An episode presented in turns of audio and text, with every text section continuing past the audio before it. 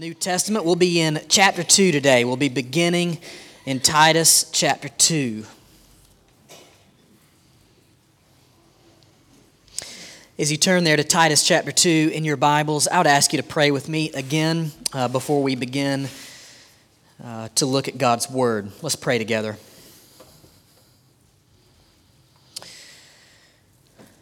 Lord, I acknowledge to you my great need.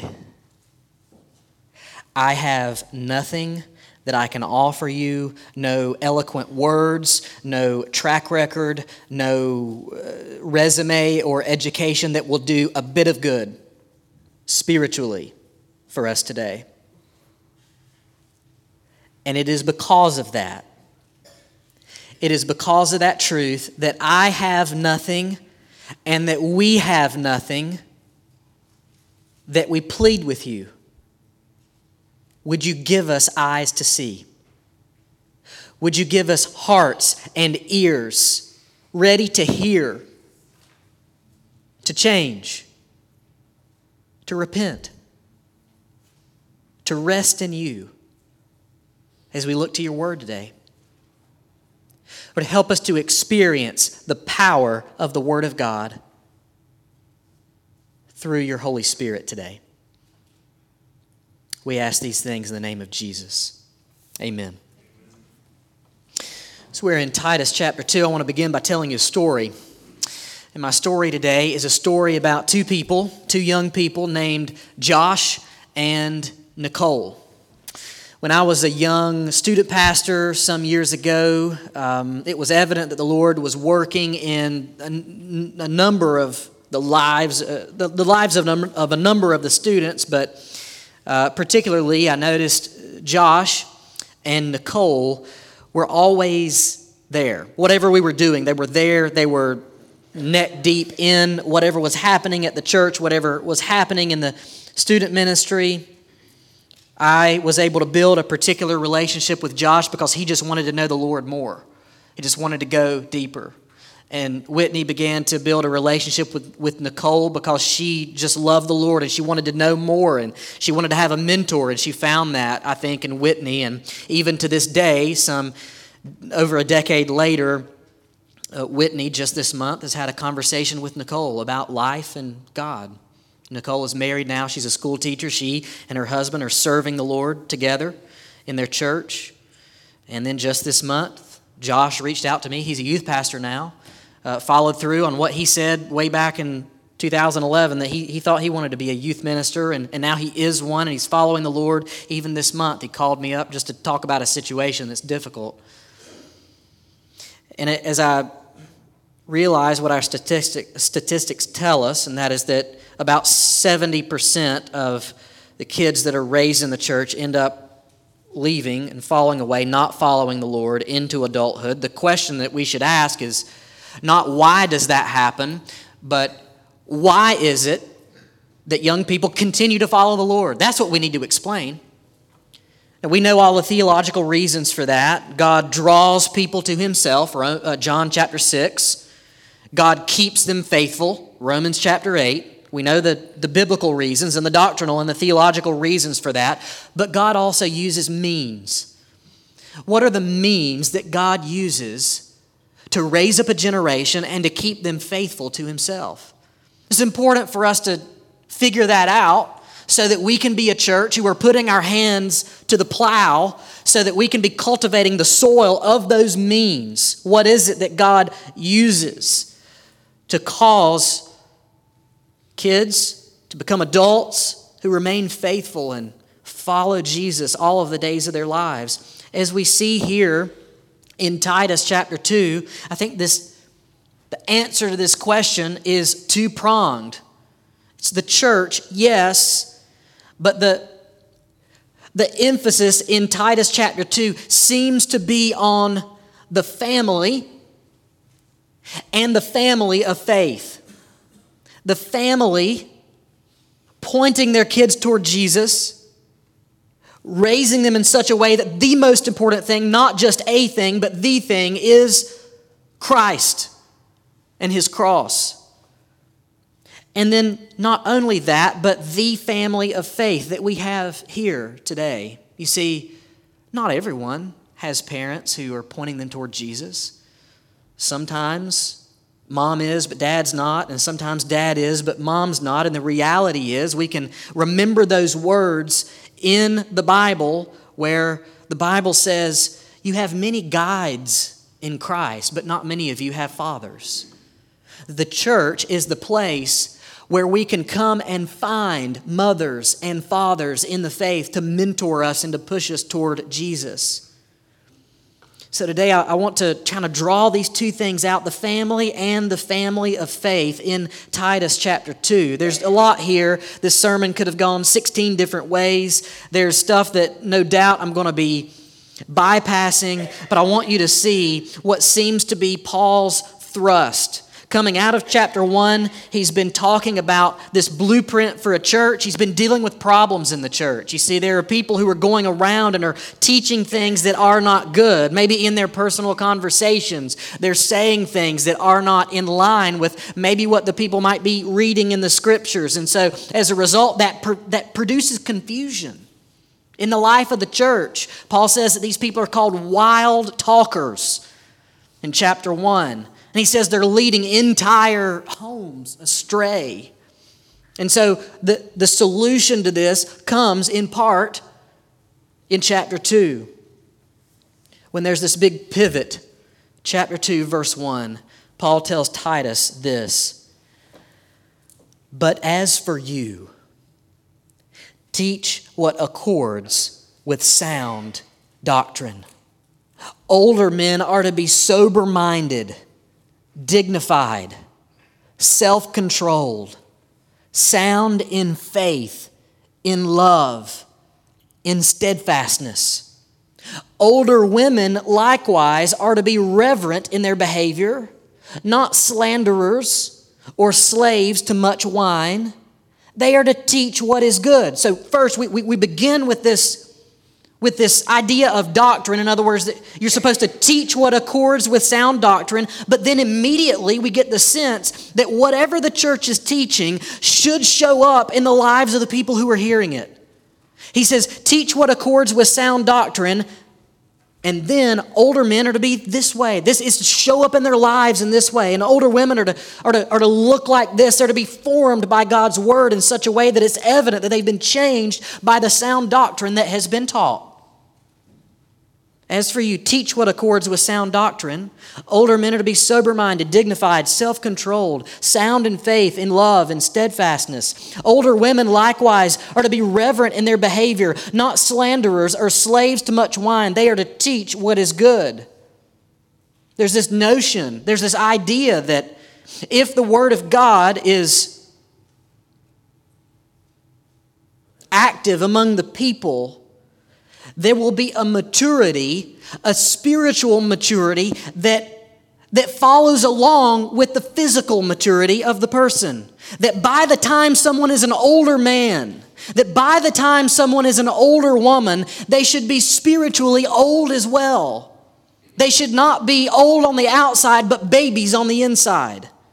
They should be instead the kind of people that the younger people can look to for an example, and that's exactly what he says beginning in verse 4. He talks about what older men are to look like and then what older women are to look like, and he says in verse 4, and so train the young women to love their husbands and children. In other words, there's an outflow of this spiritual maturity that is to happen in the old. In other words, it's supposed to be generational.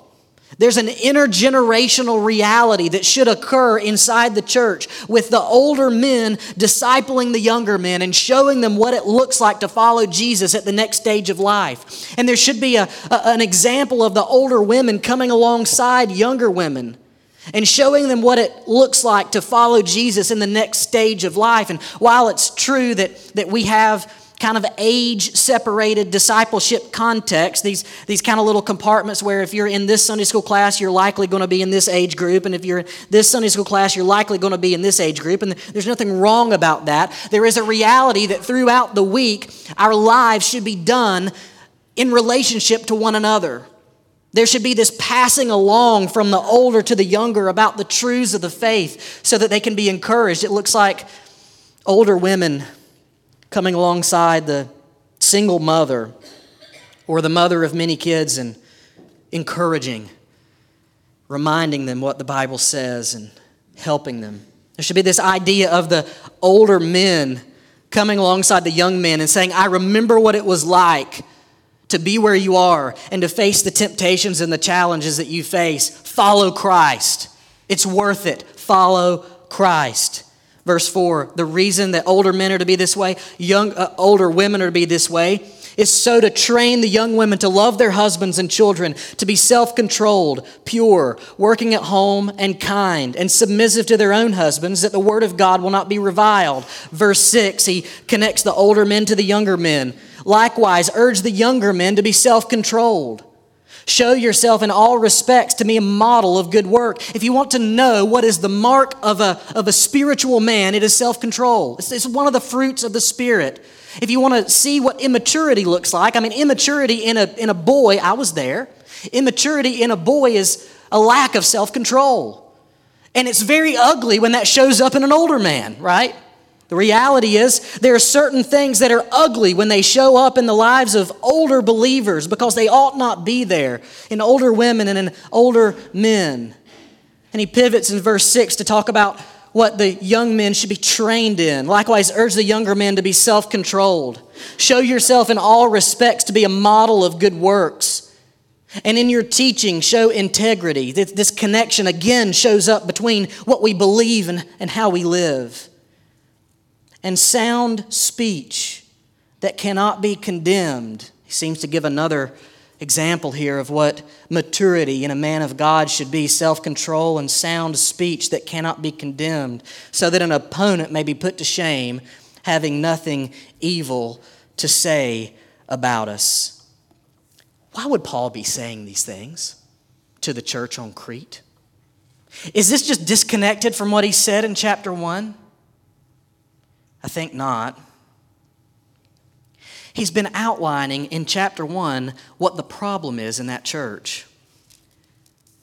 That there might be elders. He's saying in essence to Titus, Titus, you go there and you set up elders and you set up elders plural so that there can be a direction and somebody can be at the helm of this church and can give teaching and correction when necessary. But watch out as well, Titus, because there are some who have a way of getting into the church and they silently and quietly and behind the scenes begin to undermine the teaching that the people might be hearing. A number of years ago, I've mentioned to you, I had a job where I was on the road a lot and I listened to a lot of radio and I listened to a lot of podcasts. And I remember at a certain time of the day, a radio host would come on and it was a political commentary show. And this was apparently during an election cycle. And I remember this radio host saying he had his candidate and there was a candidate that he did not want to win. And I remember this radio host saying, you know what my candidate ought to do? My candidate ought to look at the speaking schedule of his opponent and show up a day after all of his speeches and just follow him around the country. He said, that'll do two things. What it'll do is it'll give this opportunity. You just watch the other guy's speeches, listen to the other guy's speeches, and then show up a day later and just tear it to shreds. You know, just give your answer and your reply to everything. It'll be like a debate, except the other guy doesn't get to have a chance to speak. And he says the second thing that it'll do is it'll get into the other guy's mind psychologically. It'll get into his mind because he knows that whatever I say in this town, whatever I say in Ames, Iowa tomorrow, the other guy's going to come behind me the day later and he's going to refute everything that I said. And it's going to be basically psychologically, a powerful strategy. Now, what's the point of all this? The point is not politics, but imagine if I or any preacher were to preach a sermon from the Scriptures, encouraging people to follow the Lord as the Bible says, and then on Sunday night, we had a different speaker every week, and the speaker came in here and started basically saying, hey, I know what y'all heard this morning, but come on. Repeating the same question of the serpent in the garden, hath God really said? Now, I know the preacher gave that nice sermon this morning, and it was nice and powerful and convincing, but let's be realistic. Should you really follow Christ that way? This is a sense of what was happening at the church on Crete. There was a ministry that was going forth. There were seeds that were being planted, but then behind the planting of the seeds, there was this sowing of the field with salt. There was this effort to discourage people from following Jesus the way that the Bible said. And what Paul was telling Titus is the way that you correct this is by making sure that the home is sound. And by making sure that in your church there are relationships that can be built so that there are older men who are discipling younger men to know what is true and to know how to follow Jesus. And there are older women who are discipling younger women so that they can know what is true and they can know how to follow Jesus. This is the solution, he seems to say. Yes, there needs to be pure doctrine. Yes, there need to be elders in the church. And we talked all about that in chapter 1. But there also needs to be relationships. There can't just be programs.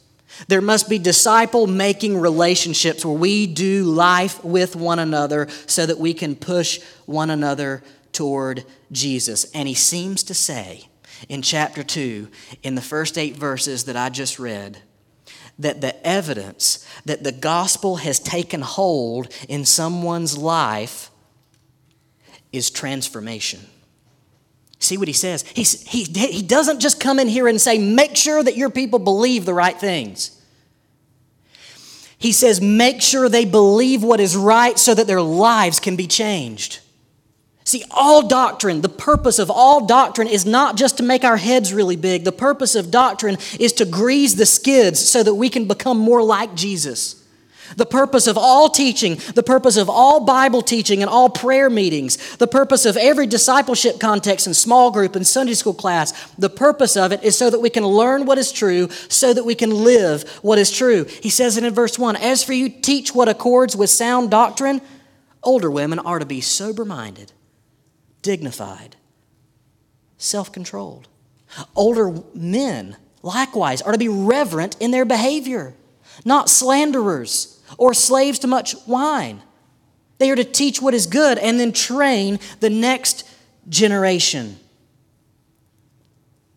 In other words, getting back to the question from the very beginning, what are the means that God normally uses to create faith in the next generation?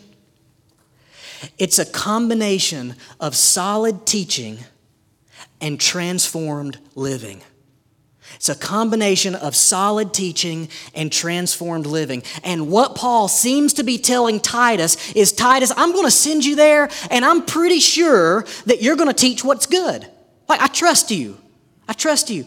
But Titus, be careful, because if the teaching does not produce in your people transformed living, there will be a break in the chain of passing these things on to the next generation.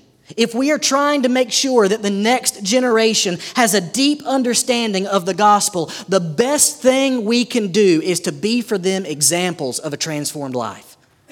Because nothing will be nearly as destructive to them watching is if we sing and profess one gospel and live a different one.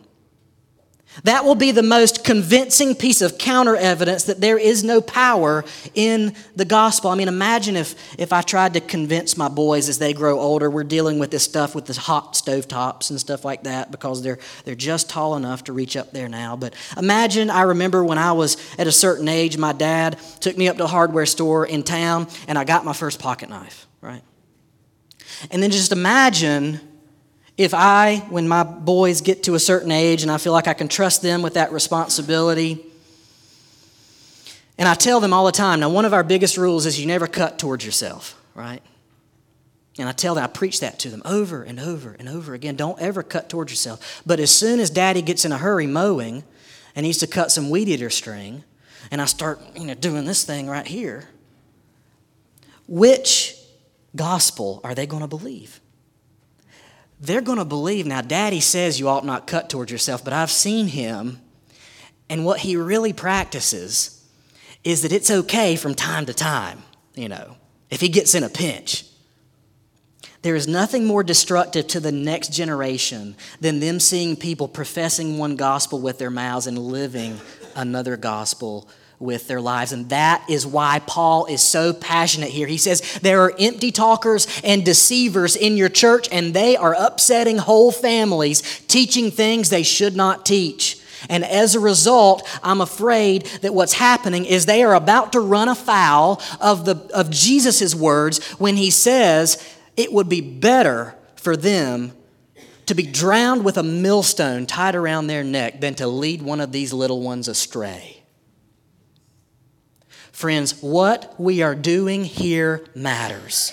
The things that we live and the things that we say with our words matter, because they are preaching a gospel that is being watched actively by the next generation. And I don't know how God's going to move. I don't know if or when he is going to convert my kids. I don't know if or when he is going to convert your kids. But all I know is that in the Bible, there are certain means that we are told to follow and trust God with the rest. I need to back off from what I've said just for a minute because, when we're speaking in principle, when we're painting with broad brushes, it's easy to miss a lot of the exceptions. There are exceptions to all kinds of things. What I'm not saying here is that we need to be examples of perfect people.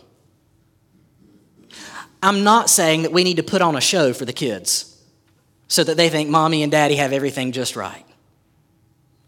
What I am saying is that when our kids, whether they're in your family or in the church, right? I'm talking about family and church family when I'm saying these things.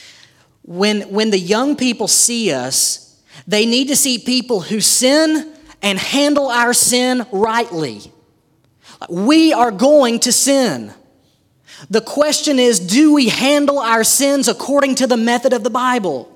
Are we quick to run to the cross? Are we humble in our repentance? Are we able to say, is mommy and daddy able to say, I'm sorry, son, I'm sorry, daughter, I sinned against you? The power doesn't come from our kids seeing us being perfect. The power comes from our kids seeing us live gospel-shaped lives, where we act as if the gospel is real, where we live as if we're going to sin, but we need to repent. When they see us, do they see people who are sinned against and forgive? When they see us, do they see people who are down on their knees serving others because we have been served by Jesus? When they see us, do they see people who are placing their hope and investments in this life and in this kingdom, little sand castles? Or do they see us placing our hope and our investments in the next life and in the kingdom that is to come? Because that will preach a better gospel than any pastor behind any pulpit. So far, I've been speaking in these broad ideas, and I'm sufficiently convinced that I have gotten so far off of my notes that I don't know if it can possibly be redeemed at this point.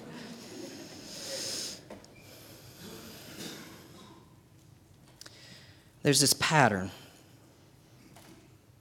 There's this pattern of older men to younger men, of older women to younger women.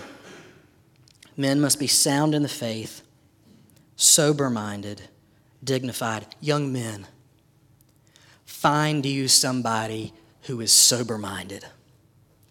Find you somebody who is sound in the faith and follow them as they follow Jesus. Women are to teach what is good. They're to be reverent, not slanderers, not enslaved to much wine, the Bible says. Ordering their household well. Young ladies, go home and read Proverbs 31.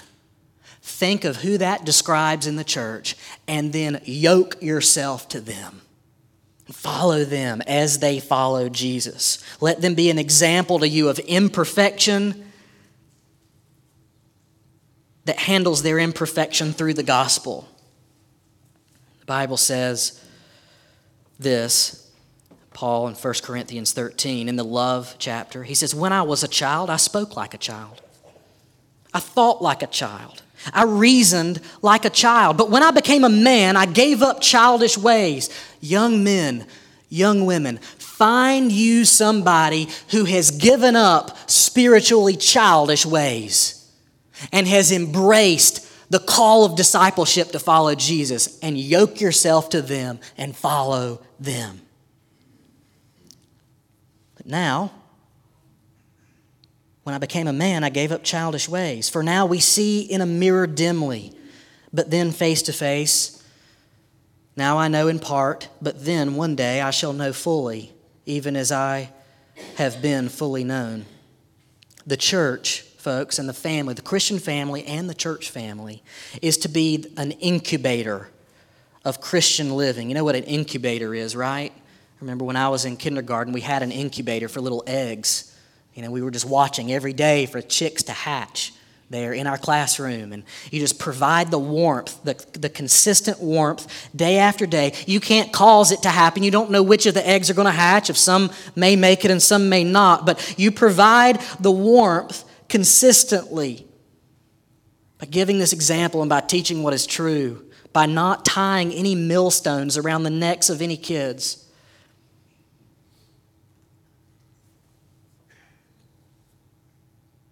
First Corinthians 4 says, "For though you have countless guides in Christ, you do not have many fathers. For I became your father in Christ Jesus through the gospel," Paul tells the Corinthians. "I urge you then, be imitators of me." Folks, find someone to imitate. Someone who is spiritually mature. A father, a mother in the faith. "That is why I sent you, Timothy, my beloved and faithful child in the Lord, to remind you of my ways in Christ, as I teach them everywhere in every church. Some are arrogant, as though I were not coming to you." Friends, can I challenge you? I've given this big call for younger people to find a spiritual father and mother, but there are many spiritual father figures, spiritual mother figures in this church. Would you find someone? Find someone maybe who seems like they need help, or just find a family that you want to come. Nothing is more powerful. Whitney and I need nothing better than older folks in the faith to come and be telling our kids the same things that they hear at home, so that they realize it's not just mom and dad who believe this mess. You know, this is real. The last couple of minutes have been my attempt to get somewhat back on track, and thankfully I'm to my last point now. Up to this point, my sermon has emphasized responsibility, right? The responsibility that we have as a church and the responsibility that you have as a parent, and I need to be sensitive in a couple of areas. The first thing I want to say to you is, maybe you've recognized in this sermon, you felt a little uncomfortability, I'm making up a word, discomfort. There we go. Pull out my thesaurus. Maybe you felt a little bit of discomfort. Maybe you felt a little bit of conviction that maybe God is calling you to get back to a vision that maybe you once had and have become distracted from. Or maybe you've never taken up this vision in the first place. I want to encourage you that if you realize that maybe the regular rhythm of your family and your relationship to the church, your relationship to God, it's been shaped by something other than a radical commitment to Jesus. If that's you, if you're sensing that, can I just invite you to just sit in the discomfort for a minute? Just marinate in that discomfort. Think it through. I'm not asking you to sit in condemnation or to beat yourself up, but allow that discomfort to prompt you to ask God, what do I now need to do? Secondly, if when you look in the rearview mirror of your life, you see things that make you wince, and they make you wonder now how your past can possibly be redeemed and used in the life of your kids and your family, let me encourage you by this. If the Bible teaches anything. It teaches that God redeems imperfect pasts. Through repentance, through turning away from your life and turning toward Christ, or reorienting yourself, or making an adjustment, a mid-course correction, you are not beyond the pale. Jesus can and will use you. I promise He will if you submit yourself to Him. In fact, God most often desires to use these examples of brokenness so that He can make Himself look big in your life. And so if you feel that way, you're prime material for God to use. Be encouraged. And right now, number 3, if you feel like, Pastor Greg, I believe you. I believe everything you said. I'm really trying hard to swing at the things that you've said, but I just feel like I'm failing. I feel like every day I'm doing my best, but it's not enough. Let me invite you to remember that God is not calling you to perfection. He's calling you to faithfulness, to just get up the next day and swing at it again. Because it's not you who will save your kids. It's not you who will fix your relationship. It's not you who will do it. It's God that will do it. Of course you will fail. Like, God has our imperfection baked into His plan. Right? Just keep getting up and keep swinging at it, because God most often, even though we read stories in the Bible about the great characters of the Bible, 98% of the Christian life is just faithfulness in the ordinary, unseen things. And so just get up again tomorrow and swing at it again and trust God with the results. He will be faithful to you. That kind of humility, this kind of humility that injects the gospel into every day, will be 100 times more persuasive and 100 times more powerful in the life of someone, whoever's watching you, than a performance. Faking perfection. Instead, let's give ourselves to gospel-shaped living. Church, are you willing to do that as a church? Families, I pray that you're willing to do that as well. Let's close and ask God to give us grace to do this well. Let's pray. Lord, today we've talked about the gospel, but we haven't talked about the gospel in the sense of the plan of salvation or something like that. We've talked about the gospel and how it shows up on the radar of our lives. That when husbands and wives are together, they will sin against one another, but they have an opportunity to relate to one another in terms of the gospel. That when moms and dads and kids, that they will sin against one another, but we get to relate to one another in terms of the gospel. That church members, we will sin against one another, but we have the opportunity to relate to one another in terms through the lens of the gospel. I pray that you would make us to be gospel-shaped families, a gospel-shaped church.